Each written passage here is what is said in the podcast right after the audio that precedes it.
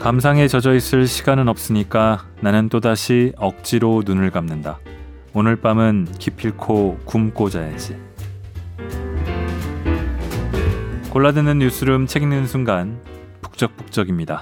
인생은 찰나 모든 게 순간. 이렇게 오늘도 우리는 만났습니다. 저는 심형구 기자입니다. 자, 코로나 시국이 어, 계속 이어지고 있습니다. 다들 어떻게 지내시나요? 삼 주 전에는 다음번에 찾아뵐 때 좀 나아졌으면 하고 끝맺었었는데 여전한 상황이라서 안타깝습니다. 저는 재택근무가 좀 어려워서 회사는 매일 나오고 있고요. 하지만 저녁 약속은 거의 다 취소를 했고 회사, 집, 집, 회사 뭐 이렇게 오가고 있습니다. 사회적 거리를 좀 유지하면서요. 그러다 보니까 저녁을 집에서 먹는 일이 늘었는데 집에 가면은 보통 저는 여덟 시가 넘다 보니까 차라리 회사에서 간단히 먹고 갈 걸 먹고 가는 게 나을 것 같은데 집에 가면 굶어야지 그러다가 그러지 못하는 날들이 꽤 많습니다. 솔직히 태어나서 한 번도 야위거나 날씬해 본 적이 없는 저는 늘 다이어트 중이기도 하고 아니기도 한데요. 매번 저와의 보이지 않는 싸움이 펼쳐지죠. 오늘 밤은 먹지 말아야지, 굶어야지 하다가 지고 또 어쩌다 이기기도 하고 때로는 오늘 하루 너무 힘들었으니까 이 정도 사치, 길티 플레저는 해도 돼 그러면서 하기도 하고 제목부터 내용까지 상당히 제 맘 같은 책 한 권을 가져왔습니다. 알려지지 않은 예술가의 눈물과 자이툰 파스타 그리고 대도시의 사랑법으로 많은 사랑을 받았던 박상영 작가의 에세이 오늘 밤은 굶고 자야지입니다. 낭독을 허가해준 박 작가님과 한겨레 출판에 감사드립니다.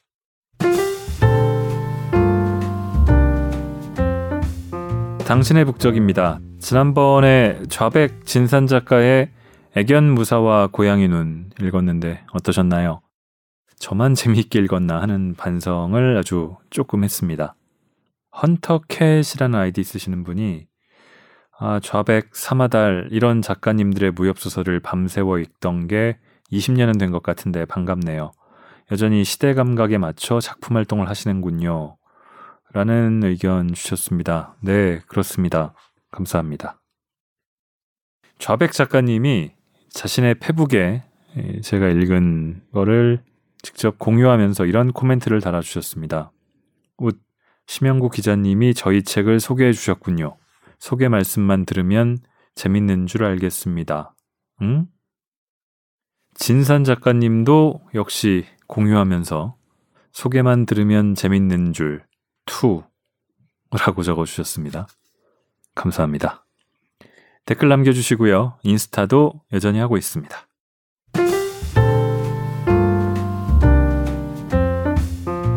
자, 다시 오늘 밤은 굶고 자야지로 돌아왔습니다. 책날개에 있는 작가 소개부터 읽어볼게요. 박상영. 스물여섯 살 때 첫 직장에 들어간 이후 잡지사, 광고대행사, 컨설팅 펌 등 다양한 업계에서 정규직과 비정규직을 넘나들며 칠 년 동안 일했으나 단 한순간도 이곳이 내가 있을 곳이라는 확신을 가진 적은 없다. 노동은 숭고하며 직업은 생계유지 수단이자 자아실현의 장이라고 학습받고 자랐지만 자아실현은커녕 회사살이가 계집살이라는 깨달음만을 얻은 후 퇴사를 꿈꿨다. 이천십육 년 문학동네 신인상을 받으며 작가로 데뷔했을 때 더 이상의 출퇴근은 없을 줄 알았으나 생활고는 개선되지 않았고 계속해서 회사를 다니며 글을 썼다. 현재는 그토록 염원하던 전업작가로 살고 있다. 작가와 회사원 투잡을 하시다가 전업작가가 되는데 드디어 성공하신 박상영 작가입니다. 최근 사실 연재하던 에세이를 묶은 건데 쭉 처음부터 읽다 보면은 회사 생활에서의 스트레스들, 투잡을 병행할 때의 스트레스와 그리고 퇴사, 그리고 그 이후의 깨달음과 여러 과정들을 쭉 담고 있습니다. 먼저 일 편부터 읽겠습니다. 어쩜 이렇게 생생한지 공감이 많이 됐습니다.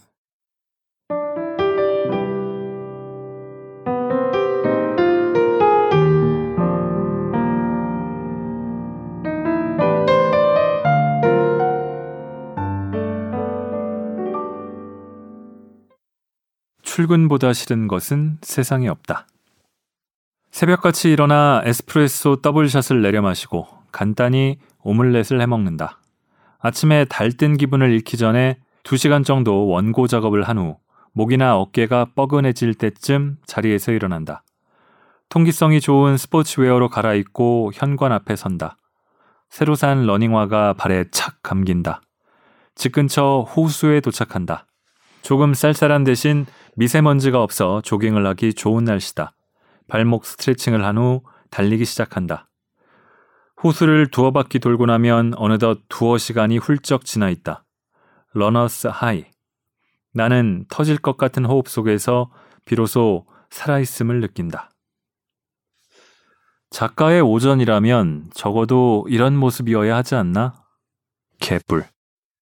세상에 출근보다 더 싫은 게 존재할까? 다들 이런 생각을 하고 사는지 모르겠지만 일단 내가 서른 몇 해를 살아본 결과 이보다 더 싫은 건 없었다. 퇴근하듯 울려대는 알람을 끄면서 하루를 시작하면 욕부터 튀어나온다. 십 년 전에 라식 수술을 한 뒤로는 아침마다 눈뜨기 힘들 정도의 안구 건조를 느끼기 때문에 감은 눈으로 침대 옆 협탁을 더듬어 인공 누액부터 찾아 넣는다. 텔레비전 교양 프로그램에 자주 나오는 피부과 전문의의 말에 따르면 한국 남성의 대부분은 지성 피부이며 자신이 지성인 걸 모르고 있을 뿐이라고 하던데 아침에 내 피부를 보고도 그 말이 나오는지 묻고 싶을 정도로 나는 악건성이다. 각막과 입술을 포함한 온몸이 건조하고 대부분의 건성인들이 그러하듯 종종 참을 수 없이 간지럽다. 빙하처럼 추운 욕실로 들어가 건조한 몸에 미지근한 물을 끼얹으며 나는 비로소 살아있음을 느낀다. 살아있음의 거지 같음을. 새로 산 보디로션의 점도가 높아서 그런지 걸을 때마다 다리에 바지가 달라붙는 것 같은 기분으로 나는 등 한가운데에 정확히 어딘지는 알 수 없지만 간지러운 어떤 지점을 긁기 위해 노력하며 영하의 거리로 나선다. 우리 집에서 회사까지는 도어 투 도어 오십 분 내외의 시간이 소요되며 총 세 번의 환승을 거쳐야 한다. 이는 서울 시내 직장인의 평균에 매우 가깝다. 이미 만 원인 채로 정류장에 멈춰선 버스에 몸을 구겨 넣으며 나는 오늘 하루에 대한 기대를 저버린다. 내 인생에 대한 희망을 저버린 것과 같은 방식으로.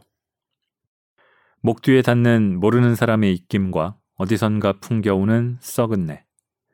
나는 양치질과 샤워, 빨래를 제대로 하지 않는 사람을 사살할 수 있는 살인 면허가 발급됐으면 좋겠다는 생각을 한다. 그러면서도 쉬이 고개를 들거나 신경질이 가득한 표정으로 주변을 둘러볼 엄두를 내지는 못한다. 냄새의 출처를 추적하는 또 다른 누군가와 눈이 마주칠지도 모른다는 생각이 들고 그가 아주 높은 확률로 이 공간에서 가장 덩치가 큰, 즉 도리 없이 뚱뚱한 남자인 나를 범인으로 지목할 것만 같아서다. 높은 확률로 적중하는 피해의식. 있잖아요. 당신 날 왜 그렇게 봐? 저 매일 아침 샤워하고요. 데오드런트에 향수까지 뿌리고 다니거든요. 일주일에 한 번은 세탁기도 돌리고 수건에서 걸레 냄새 나는 게 죽기보다 싫어서 없는 살림에 건조기까지 장만했거든요. 그러니까 그렇게 보실 필요 없거든요. 됐다 됐어. 그렇게 회사에 도착한 것이 여덟 시 사십 분 무렵. 나는 곧장 사무실로 올라가는 대신 회사 건물 일 층의 프랜차이즈 커피숍에 들른다. 주문은 언제나 아이스 아메리카노. 일월부터 십이월까지 변화는 없다. 속에서 천불이 나는 듯한 열기를 느끼게 된 것이 언제부터였을까? 만성 위염과 역류성 식도염을 진단받은 지 삼 년이 넘었는데도 불구하고 나는 아침에 아이스 커피 한 잔을 마시는 습관을 도저히 끊을 수가 없다. 오만 명쯤 앉았다 일어난 것 같은 소파에 기대앉아 한숨을 내쉬며 홀짝이는 커피. 언제나 부족한 나의 수면을 대체해줄 생명의 포션. 한숨 돌렸다 싶으면 시계바늘은 어느덧 여덟 시 오십오 분. 나는 반쯤 남은 커피를 한 손에 든 채 부랴부랴 사무실로 가는 엘리베이터에 올라선다. 이미 대부분의 팀원이 출근을 한 상태이므로 나는 최대한 소리가 나지 않게 가방을 내려놓고 데스크톱 전원을 누른다. 그리고 조용히 정말 개미조차 들을 수 없을 만큼 작은 소리로 책상 서랍에서 칫솔과 치약 세트를 꺼내 치약을 짠다. 누구보다도 당당한 자세로 그러나 구두굽 소리만은 나지 않게 사뿐사뿐 화장실로 향하는데 맞은편 자리에 앉은 가로 열고 만년 대리인 오가 나를 불러 세운다. 저기 박 대리, 내가 그전에도 말했던 것 같은데. 예? 출근 시간이 아홉 시까지라는 건 아홉 시까지 도착하라는 게 아니라 십오 분 정도 일찍 와서 아홉 시까지 업무 준비를 마치라는 의미라고. 나는 빙긋 웃으며 아무 대답도 하지 않는다. 그럼 근로계약서에 출근 시간을 여덟 시 사십오 분이라고 적어놓으시든가요. 나는 다시 자리에 엉거주춤하게 앉아 사내 메신저에 로그인을 하며 일하는 척을 한다. 치약을 묻혀놓은 칫솔은 책상에 올려놓은 채로. 역시 기대를 저버리지 않네, 마이클. 마이클은 미국인처럼 시간에 딱 맞춰 출퇴근을 하며 높은 직급의 사람들에게 그다지 고분고분하지 않은 태도로 회사에 다닌다는 의미에서 최 차장이 내게 붙여준 별명이다. 누가 봐도 비난의 의도가 명징한 멸칭이지만 뭐 그들이 나를 뭐로 부르든 상관없다. 마이클이 아니라 마이클 할아버지라고 부른다고 한들 나로서는 알 바 아니다. 다만 별명을 붙일 정도로 나를 친근한 사람으로 인식해 자신들의 사교 활동에 동참하기를 슬쩍 강요할까봐 긴장의 끈을 놓지 않는 중이다. 가만히 양치질을 하러 갈 타이밍을 보는데 팀장이 말을 얻는다. 아냐, 상영 씨 저번에 보니까 회사 카페에 새벽 같이 와서 커피 마시고 있던데.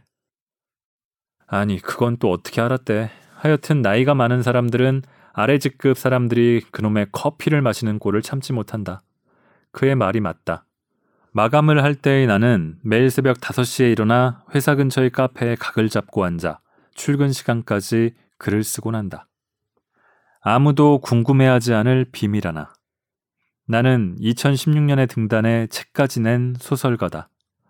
아홉 시부터 여섯 시까지 근무하는 사무직 회사원으로 일하는 동시에 나머지 자투리 시간을 짜내고 짜내 글을 쓰는 투잡 노동자이기도 하다. 사무실 사람 대부분은 내가 이런 삶을 살고 있는 것을, 아니 작가인 것조차 알지 못한다. 알지 못해야만 한다. 뭐 대단한 이유 때문은 아니다.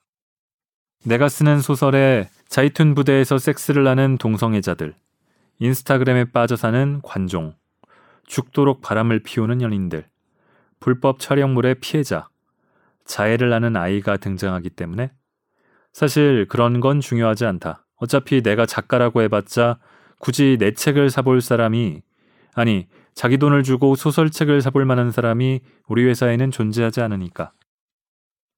그럼에도 불구하고 회사 사람들에게 나에 대해 단 하나라도 더 알 수 있는 정보를 주고 싶지는 않다. 이런 나의 바람이 가닥기라도 한 듯 사무실에서의 나는 그저 털난 정물이나 다름없다. 국문과 대학원을 나온 살찐 박대리로 통할 뿐이다. 박대리, 그렇게 일찍 와서 뭐해? 설마 운동? 팀장의 물음에 최 차장과 오 대리가 동시에 크게 웃는다. 나도 아무렇지 않은 듯 따라 웃는다.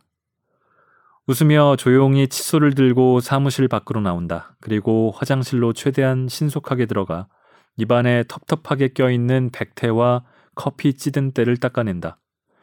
거울 앞에 선 남자의 얼굴은 잔뜩 부어있고 볼살이 늘어져 심보가 고약해 보인다.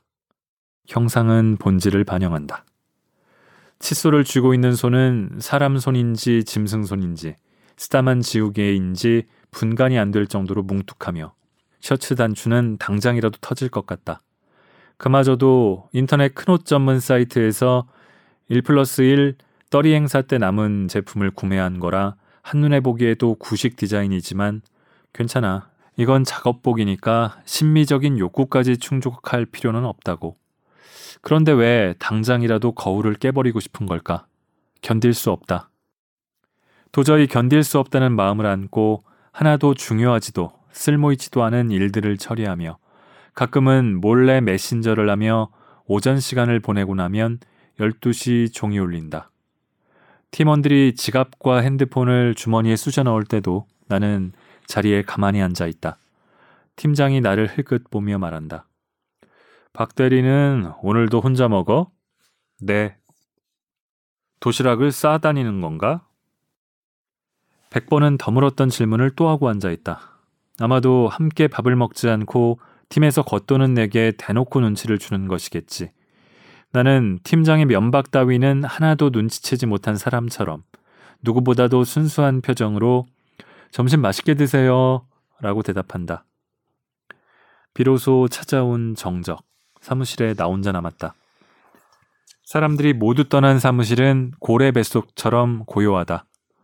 나는 마치 대단한 죄라도 짓는 것처럼 행여 누가 볼까봐 주변을 두리번대며 책상 서랍을 열고 단백질 파우더와 쉐이커를 꺼낸다. 그리고 쉐이커에 단백질 파우더를 담는다. 정수기로가 쉐이커의 물을 받아 정신없이 흔든다. 또 사무실 냉장고 안 검은 비닐봉지에 담겨있는 오래된 냉동 고구마 하나를 꺼내온다.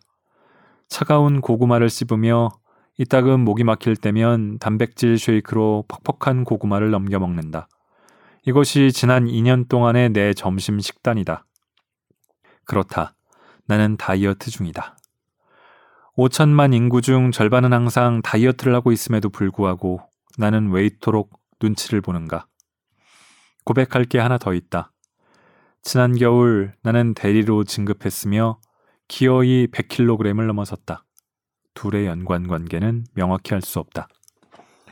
몸무게가 세 자릿수를 찍은 뒤로는 아예 체중계에 올라가는 것을 포기했으므로 어쩌면 지금은 더 나갈 수도 있다. 왼쪽 무릎에 통증이며 계단 한 층만 올라가도 죽을 것처럼 뛰는 심장, 버스나 지하철의 의자가 비좁게 느껴지는 것은 시자가에 불과했고 심지어는 시중 브랜드에서 살 수 있는 옷이 거의 없어졌다. 아침은 아메리카노 한 잔, 점심은 단백질 쉐이크에 고구마 한두 개인 사람이 어떻게 이런 몸무게를 가질 수 있는지 나로서도 미스테리다. 거짓말이다. 내가 왜 이런 몸무게를 가지게 되었는지는 내가 가장 잘 알고 있다. 앞서 고백한 나의 만성질환, 위염과 역류성 식도염, 안구건조증 외에도 내가 앓고 있는 고질병의 하나 더 있다. 그것은 바로 야간 식이증후군. 이미 온 국민에게 상식 차원의 병이 되어버린 지 오래인 야간 식이증후군은 나의 생활 리듬을 설명해주는 가장 명료한 단어다.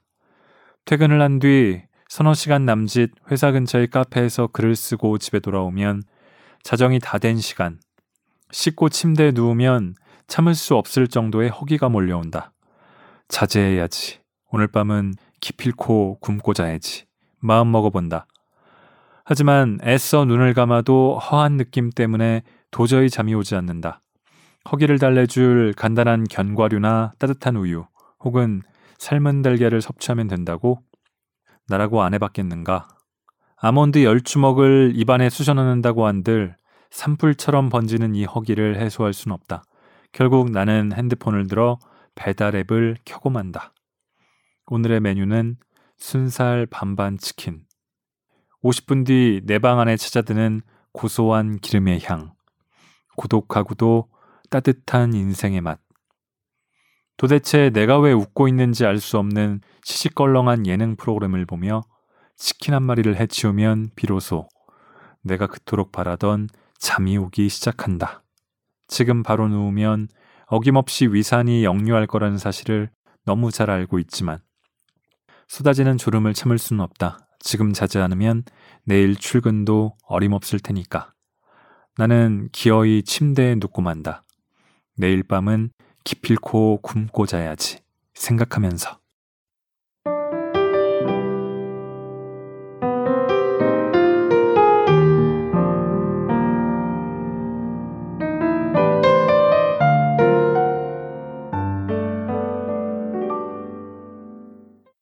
자, 회사는 이렇게 묘한 곳이죠. 깨어있는 동안에 가장 많은 시간을 보내는 곳이기도 하고 또 내 생활을 지탱해주는 원천을 주는 돈이죠. 소중한 곳이지만 또 온갖 스트레스의 근원지이기도 합니다. 어떤 때는 월급 루팡이 되어볼까도 싶지만 어떤 때는 월급 이상의 노력과 열정을 쏟아붓기도 하고 아주 가끔 그렇습니다. 그리고 집에 돌아오면 또 다른 스트레스의 장이 펼쳐질 때도 적지 않지만 소진한 체력과 기력을 충전하기에 급급하고 그 스트레스를 해소하는 수단이 저도 그렇고 이 작가님도 그렇고 먹는 것, 야식일 때가 종종 꽤 많이 있습니다. 꽤 여러 가지 면에서 공감이 가면서도 읽어가면 좀 씁쓸하고 쓸쓸하기도 합니다. 작가님은 그래도 여러 곡절을 겪고 나서 퇴사에 성공을 하는데요. 그렇다고 해서 불행 끝 행복 시작이 당연히 아니죠. 우리 삶이 그렇게 만만하지가 않습니다. 퇴사와 그 뒤로 이어진 무기력 그리고 다시 일어나는 모습까지 이어서 짧게 읽어보겠습니다.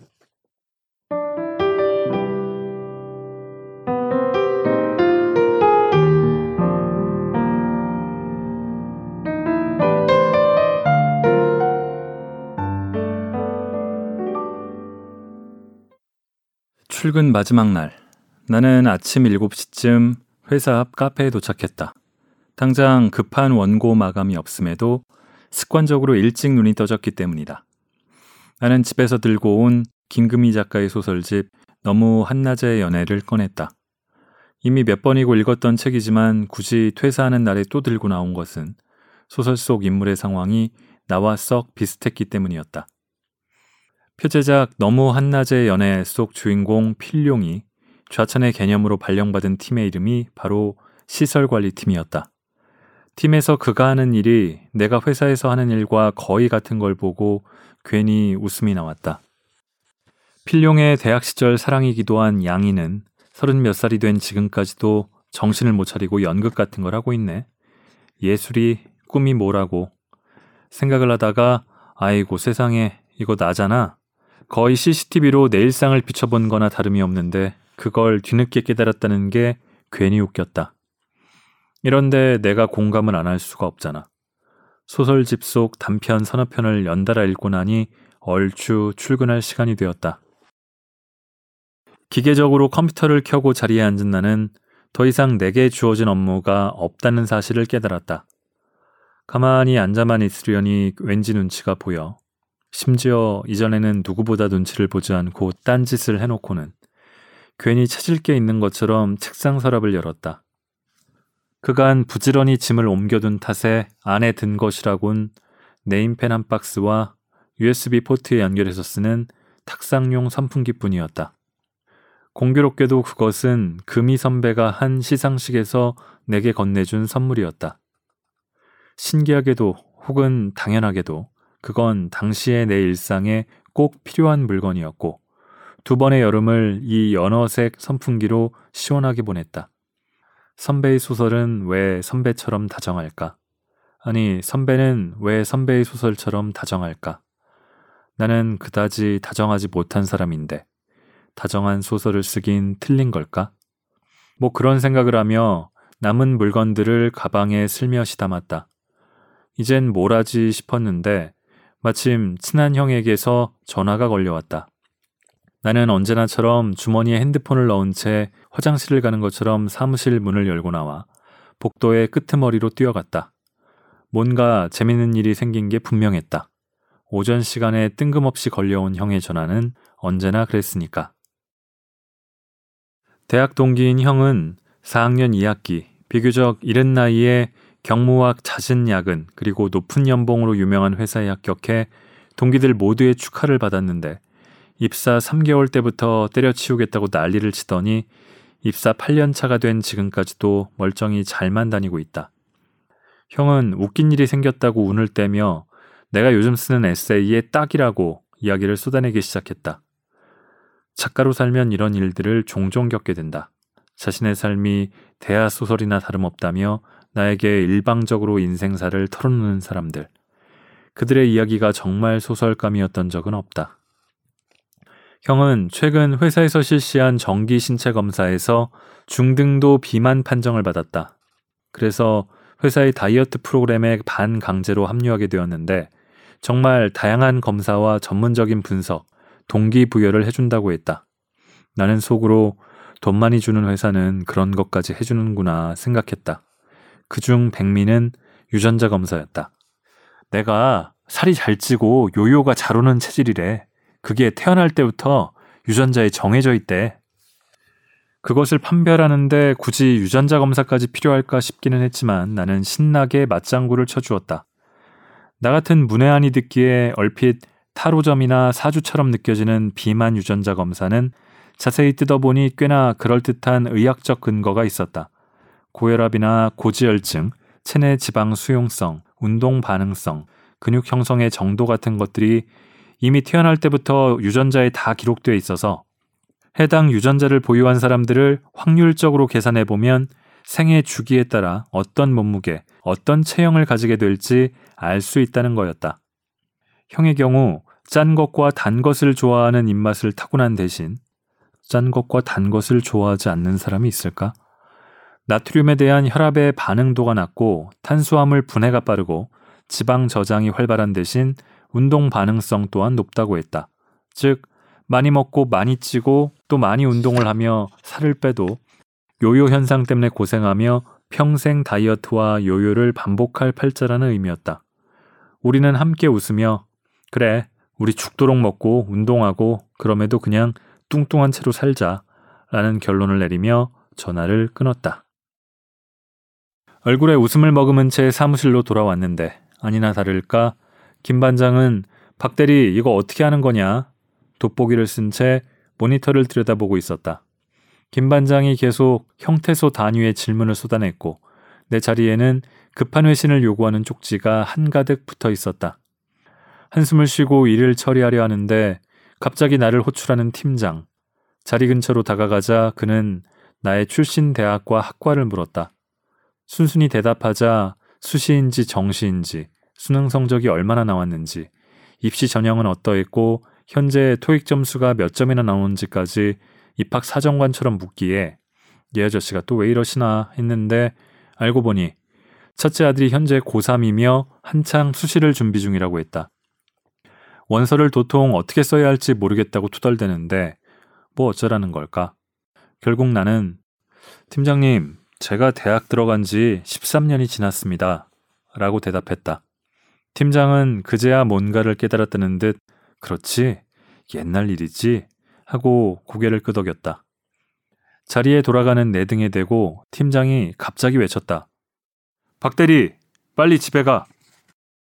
네? 마지막 날인데 뭘 삐대고 있어. 얼른 가. 지금요?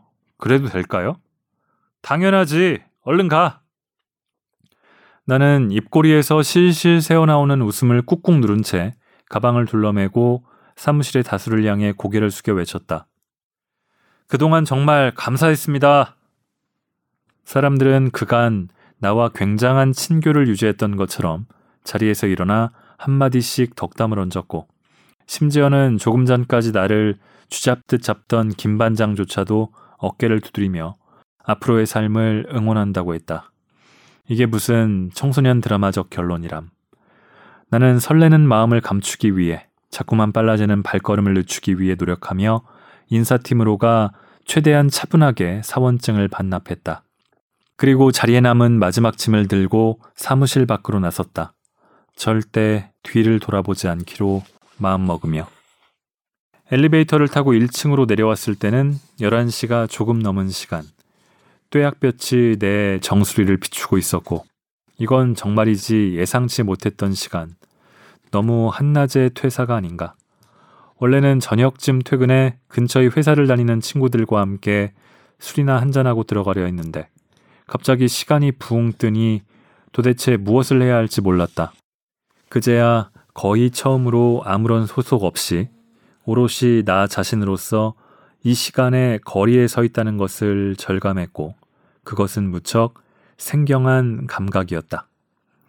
언제나와 다름이 없는 평일 오후의 한낮인데 모든 게 달라져 버린 듯한 느낌. 결국 내가 향한 곳은 다른 어느 곳도 아닌 집이었다. 가방이 무겁지도 않은데 이상하게 그렇게 됐다. 일단 샤워를 하고 침대에 누우니 마음이 더 심란해졌다. 아주 오랜만에 평일 이 시간에 집에 있어 보네. 가만히 누워있는데 자꾸만 불안감이며 여러 부정적인 감정들이 밀려오기 시작했다. 생각은 생각에 꼬리를 물고. 사무실의 내 책상처럼 깨끗이 머리를 비우고 싶지만 그것은 내가 가장 못하는 일이었다. 잠깐만, 아주 잠깐만 낮잠을 자고 일어나서 운동을 하고 근사한 저녁을 먹고 간단히 산책을 하자는 생각으로 잠을 청했지만 역시나 잠은 오지 않았다. 이렇게 가만히 누워있다가 또 뭔가를 시켜먹게 되겠지. 그리고 죄책감에 사로잡힌 채 눕게 될 것이고 내일 밤은 기필코 굶고 잘 것이라 다짐을 하겠지. 나는 매일 싸우는 것처럼 살아온 것일지도 모른다. 내 뜻대로 되지 않는 세상과 나를 둘러싸고 있는 환경과 사람들과 어쩌면 그 무엇보다도 나 자신과 말이다. 젖은 걸레처럼 침대 위에 너부러져 있는 일상은 생각보다 오래 지속되었다. 나는 누군가 이 지독한 절망으로부터 나를 구해주기를 바라며 매일매일을 잠과 넷플릭스, 배달음식으로 버텼다. 감정 조절을 도와준다는 약의 복용량을 늘려보았지만 나아지기는커녕 속만 더부룩한 것이 오히려 더 피곤해진 느낌이었다. 주치의를 찾아가 이런 상황을 호소하자 새로 바꾼 약의 경우 어느 정도의 투약 기간이 지나고 나서야 약효가 발휘된다고 말했다. 또 오랜 시간 너무 쉼없이 달려왔기 때문에 회복되는데 많은 시간이 필요한 것이 당연하다고 말했다. 결국 나를 완벽히 침대 밖으로 끌어내준 것은 사람도 사랑도 의지도 아니요 일이었다. 수상 소식을 들은 지 얼마 되지 않아 두 번째 단행본 계약을 했던 출판사로부터 연락이 왔다. 작가님, 올 여름쯤 단행본 출간을 하시는 게 어떨까요? 지난 책이 나온 지 고작 육 개월 남짓 지난 시점이었고 첫 번째 책도 여러 사정에 의해 급하게 낸 것 같다는 아쉬움이 아직 남아있어 두 번째 책은 천천히 시간을 들여서 내고 싶다고 생각하던 찰나였다. 그러나 세상은 나를 기다려줄 생각이 없어 보였고 나는 출판사의 의견을 받아들이기로 마음먹었다. 여행 이후 통장 잔고가 부쩍 줄어들어 불안감을 느끼기도 했거니와 무엇보다도 이제는 침대를 벗어날 때가 왔다는 생각이 들어서였다. 단행본으로 묶을 원고를 고치기 위해 정말 오랜만에 책상에 앉았는데 머리가 멍했다. 어디서부터 뭘 어떻게 시작해야 할지 모르겠고 어떤 문장이 더 적절한지 무엇이 매끄러운 글인지 도무지 판단이 서지 않았다. 조금만 앉아있어도 두통이 왔고 등이 쑤셨다. 허리와 엉덩이도 사정없이 아팠다. 문득 나는 코어 근육의 힘으로 글을 쓴다는 황정은 작가의 인터뷰를 떠올렸다. 지난 수년 동안 젊음과 불규칙적인 운동으로 간신히 유지해왔던 나의 몸이 완벽히 무너져 내렸다는 생각이 들었다. 글을 쓰기 위해 가장 먼저 근육을 단련해야겠다는 매우 평범한 결론에 도달했다. 나는 근처 필라테스 숍에 전화를 걸었다가 가격을 듣고 조용히 마음을 접었다. 그리고 몇 가지 옵션을 생각한 끝에 결국 헬스를 끊고 지인 찬스를 써서 트레이너를 하는 친한 형에게 퍼스널 트레이닝 수업을 받기로 결정했다. 가뜩이나 다 떨어져가는 돈이 아깝다는 생각이 들지 않았던 것은 아니었지만 마음을 고쳐먹기로 했다. 사실 이전에는 본전과 가성비가 내 인생의 키워드였다고 해도 과언이 아니었다. 하루에 여덟 시간씩 사무실에 앉아 얼마나 생고생을 해서 번 돈인데 허투루 쓸 순 없었다. 언제나 최소한의 비용으로 최대의 효율을 중시하는 나에게 매번 비용을 지불해야 하는 퍼스널 트레이닝은 상상도 할 수 없는 옵션이었다. 그러나 꼬박 몇 달을 앓고 나니 생각이 달라졌다. 이 몸을 가지고 남은 생을 계속 살아가야 하는데 이 상태로 버틸 순 없었다. 나는 나를 지배하던 모든 패러다임을 바꿔보기로 했다. 최대한 소비하고 움직이는 쪽으로. 그렇게 해서라도 나는 변하고 싶었다. 아니, 변해야만 했다. 그리고 나는 매일 오전 아홉 시에 일어나 하루에 두 시간씩 운동을 하는 삶을 살아가기 시작했다. 먹고 사는 문제 앞에서 나는 기꺼이 부지런해질 수밖에 없었다.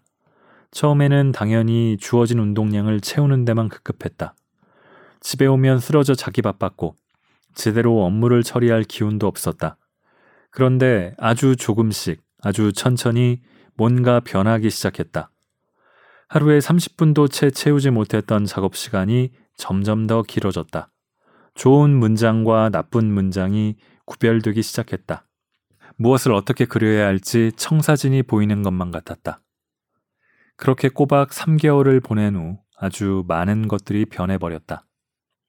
일단 나는 회사를 다니며 써놓았던 중편소설 네 편을 하나로 이어지는 연작소설로 고쳐먹는데 성공했다. 작품집의 제목은 대도시의 사랑법. 도저히 무리라고 생각했던 스케줄이었다. 심지어는 대학에 강의를 나가고 에세이, 오늘 밤은 굶고 자야지까지 신문에 연재하면서 퇴사 당시에 나에게는 도저히 불가능해 보였던 업무량이었음에도 기꺼이, 아니 실은 간신히 처리할 수 있었다. 황정은 작가의 말처럼 코어 근육의 힘, 즉 규칙적인 운동의 힘인 것 같았다.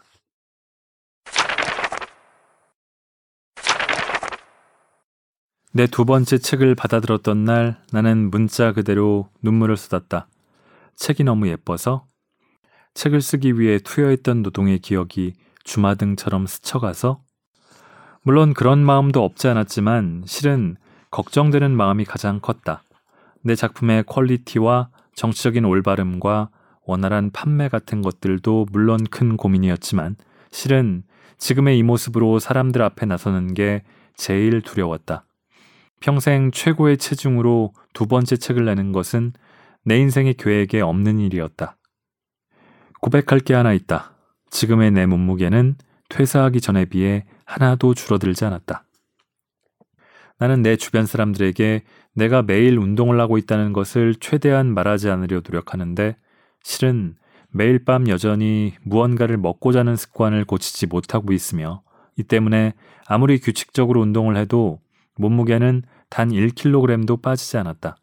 오히려 운동을 시작한 이후로 조금 더 쪄버렸다.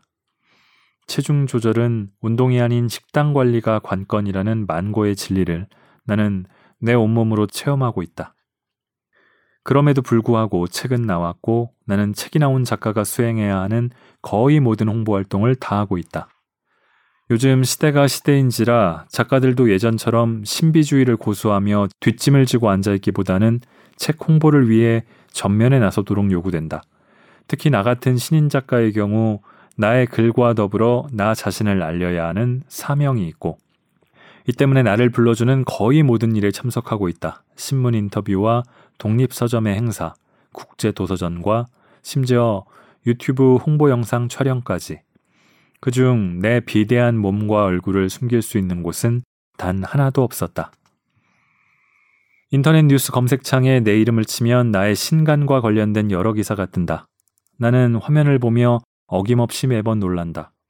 내 뜻과는 다른 기사 내용 때문에 놀랄 때도 종종 있지만 대부분은 기사에 실린 내 사진이 그 원인이다.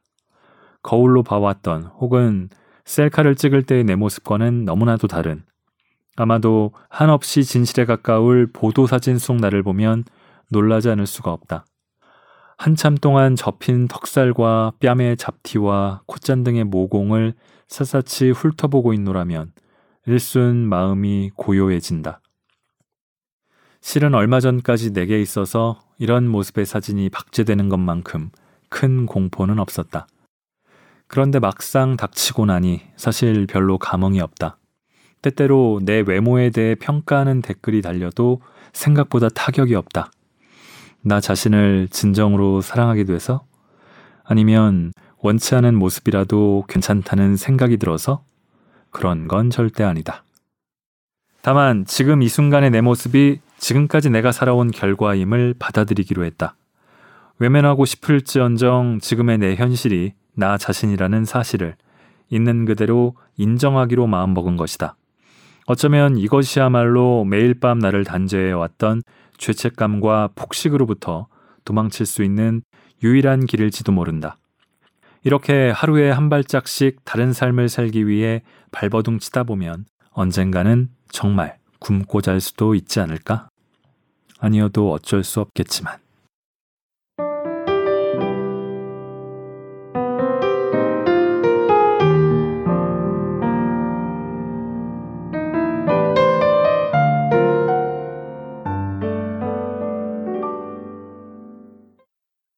이제 회사를 그만두고 전업 작가의 삶을 살죠.